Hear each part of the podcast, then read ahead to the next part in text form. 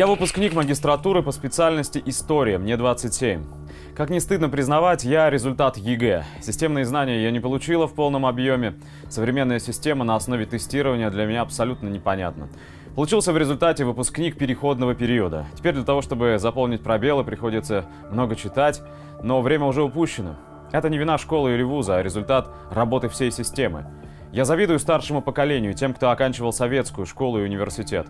Хочется приносить пользу Отечеству и народу страны, но в результате вместо труда во благо мы становимся бесполезными бумагоморателями и потребителями. Я хочу преподавать, но в современной системе образования педагогам места нет. Эта система принадлежит теперь менеджерам. Много лет желание преподавать упирается в осознание, что, например, я, несмотря на все стремление, преподавательской деятельности специалист со слабыми системными знаниями. По-другому назвать я это не могу. Из общества исчезли честность, правда, идея, стремление трудиться и учиться, их заменили прибыль, подхалимство и бесконечная работа. Я хочу жить в обществе, где каждый получает по заслугам и результатам своего труда.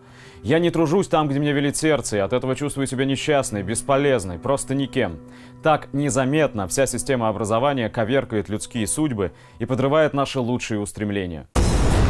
you.